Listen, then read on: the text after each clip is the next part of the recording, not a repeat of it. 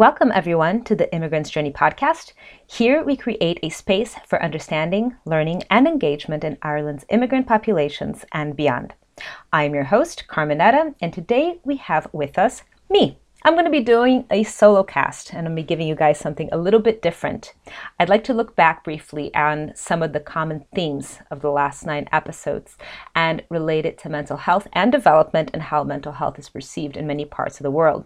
For example, Forbes.com had a really interesting article about attitudes towards mental health in the developing world, which I'm going to be linking below. But first, I wanted to talk about one of the topics that came up which was the loss of contact and communication with grandparents due to language barriers. One of my guests had her grandma come to Ireland but found it really isolating because she didn't have English. Learning a new language when you're older is so much more difficult than when you're young, as everybody knows. But what a lot of parents don't know is that the children's brain can absolutely handle learning two languages at once. A concern that my parents had when we were growing up was that if we were exposed to two languages, we'd get really confused and struggle too much. So their logic was better to expose a child to one language, let them learn it well, than to bombard them with two languages and just have them be perpetually confused and overloaded with information that they can't really process. Well, as well intentioned as that was, that thinking isn't exactly accurate. Yes, at first the child will take a bit longer to start speaking, or if they come young to a new country where they'll have to learn a new language, they will struggle in the beginning. A widely asked question has been how best to facilitate reading success in these young bilinguals.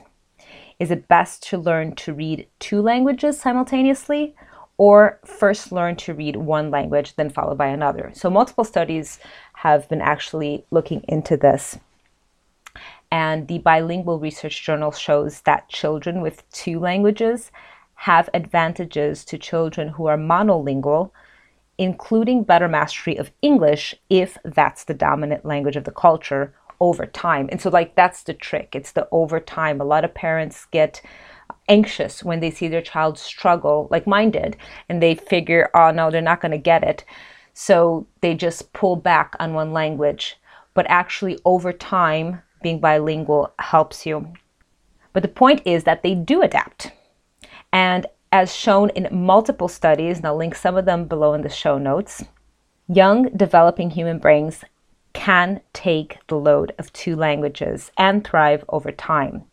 It's just being patient in the beginning that's the most difficult. So that's one insight after reflecting on the previous podcasts that I had. The second insight was on making friends. So we were discussing that, I think, with several of the guests. And we were saying that extroverts have no problem with this, which obvious. But when a person is more shy, anxious, or restricted either by environment or lack of money, lack of knowledge of where to go, what to do, I'm going to give you some advice for people living here in Ireland, Dublin in particular. First, you need to get online. You need to know what's going on. There's so many aids to learning a new language. Like Google Translate is absolutely amazing and it has instant language translator. So I'll put a link to that in the show notes as well if anybody doesn't know that yet. But actually, a friend of mine, he spent five weeks in Brazil and he got on grand with no word of Portuguese, and the Portuguese people that, and the Brazilian people that he met had no word of English. But with Google Translate, he was able to have great crack, go out, socialize, meet people. So you have to put yourself out there. You have to be willing to use the tools that are available to connect with others. And I suppose that is more difficult for people who are naturally happier being on their own, but nobody's completely happy being totally on their own. So, here are some really useful websites um, for people that are first coming to Ireland. One is internations.org. You can download their app, sign up, and be instantly connected to other expats, including expats from your own country. You can see where they are socializing, what events are going on, where you can meet up with these people. So, there's loads of events, and they're free. So, there's no excuse. Don't be hiding away. Come out of your shell and explore a new culture, like your new place. Go for it. The other one is meetup.com Um, so they also have an app and website where people literally just go on there to start groups and create events around their interests. So there's the Daily English group, there's the Dublin Ladies Social Club, photography, music, hiking, entrepreneurship groups, which I'm not sure if that would be interesting to anybody um, who's coming here for the first time, but for me it is. Anyway, uh, so if you think of it, there's a group for it at meetups.com. The other one is Loving Dublin website, and it's from the Loving Dublin group. They are fantastic and they have great suggestions on where to go and explore the country. And all of it is cultural and social offerings. It's really, really interesting. So you can get a lot of information in those places. Back to the other themes. Many of the themes that kept coming up again and again with the guests were a can do, let's figure this out, having an open heart and open mind about the place that we've moved to, and we can do something here. So, like, real positive attitudes have helped my guests do really well in Ireland. And sometimes, and it's nice to say that all you need is an open mind and a good attitude, but sometimes it's not as straightforward as that. Like I recall when my father, his experience coming to America, right? So he left Brazil because he decided that Brazil was an awful country with no opportunities.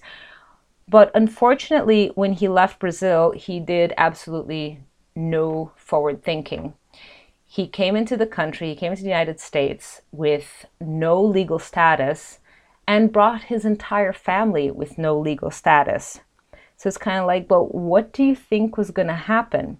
So he left a place because of no opportunities and he came to a new place and placed himself in a position where having opportunities was going to be next to impossible because you didn't even have the legal right to be there. So like if I were to ask him today, so if I were to ask him today, why did you do this like with your whole family and not think it through? I'm nearly certain he'd glibly burst out because i'm a fucking moron. That's just how my dad talks. It's uh, expletives free for all in truth, the apple didn't really fall far from the tree. I can talk some proper shite when the spirit moves me, but my father's dismissive comment, or what I imagine would have been, isn't just indicative of a bad attitude. It goes way deeper to insecurities, impulsivities, negativity, irresponsibility, and repeated antisocial behaviors that have injured his relationships and trapped him in a miserable, cloistered life. It's actually very sad, but let's talk about it. What exactly is antisocial personality disorder? So, in someone with a personality disorder, their character traits are also relatively stable, just like a normal personality. But in this case, they're maladapted and often rigid, meaning even when their interaction and behavior towards others results in situations that they didn't want, they don't seem to have the ability to change. They're not flexible in that way. They tend to have fixed mindsets about a lot of things, and they feel that life happens to them. So that's just some of the generic characteristics of personality disorders. Then it can get very specific. So in psychology, we categorize them by cluster A, cluster B, and cluster C personality disorders. And antisocial personality disorders belongs to the cluster B, which is the moody and erratic disorders.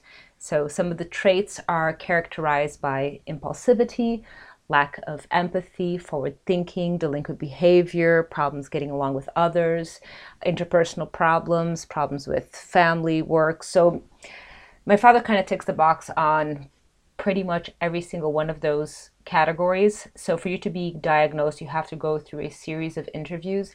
And if you score five, I believe five to nine on the characteristics for any given personality disorder consistently over six month period or more, then you are considered to have the disorder. So my dad definitely ticks all the boxes for antisocial, and he has been behaving this way for well, as long as I know him as a human being, so to be honest, I do believe that he has it. Now, that being said, he's never gone and gotten tested, so that's just my own personal opinion. So, personalities are considered disordered when their behavior is consistently dysfunctional and harmful over time. Like, we all have a bad day, a bad week, sometimes even a bad month, depending on what's going on, where we're not ourselves due to external stresses and we fail to cope. But most people are, in fact, pro social in nature and they are able to engage in reciprocal exchanges with others that benefit themselves as well as benefit the other person. People with pathological personality patterns, however, do not for any length of time. They're not able to engage in that give and take and connect in the way that people with normally developed personalities can. Even when it harms them, they can't control the dysfunctional behavior. That's why it's considered pathological. People get uncomfortable with this because the immediate thought for many is, well, what are you saying? Have we no free will? This sounds like excusing bad behavior to a lot of people and they just don't want to hear it. But no, I'm not suggesting that we don't have free will. I am suggesting, however, that we are not all equally free. Even the most free among us has parameters that we have to work within. That said, I've recently heard a brilliant observation by a guest in one of my friends' podcast, uh, Richard, where her guest said that it's not our fault that we are damaged, but it's absolutely our responsibility to figure out how to make ourselves better.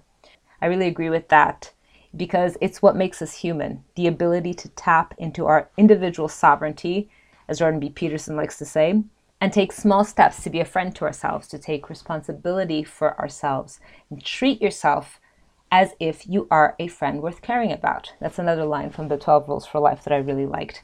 So, that is not only a really positive outlook, it's also one that puts the control back into the individual's hand. But we don't take our capacity for autonomy as seriously as it deserves. So, let me share one more detailed story about my road to third level education, which kind of makes the point more clearly. I've discussed my educational gaps in Michael Banks' Heroic Journeys podcast, but I'll share here in a little more detail. I was educated in American public schools from the age of 7 to 14.